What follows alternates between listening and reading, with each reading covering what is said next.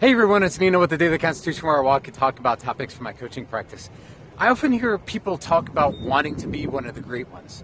Well, I got news for you. You are.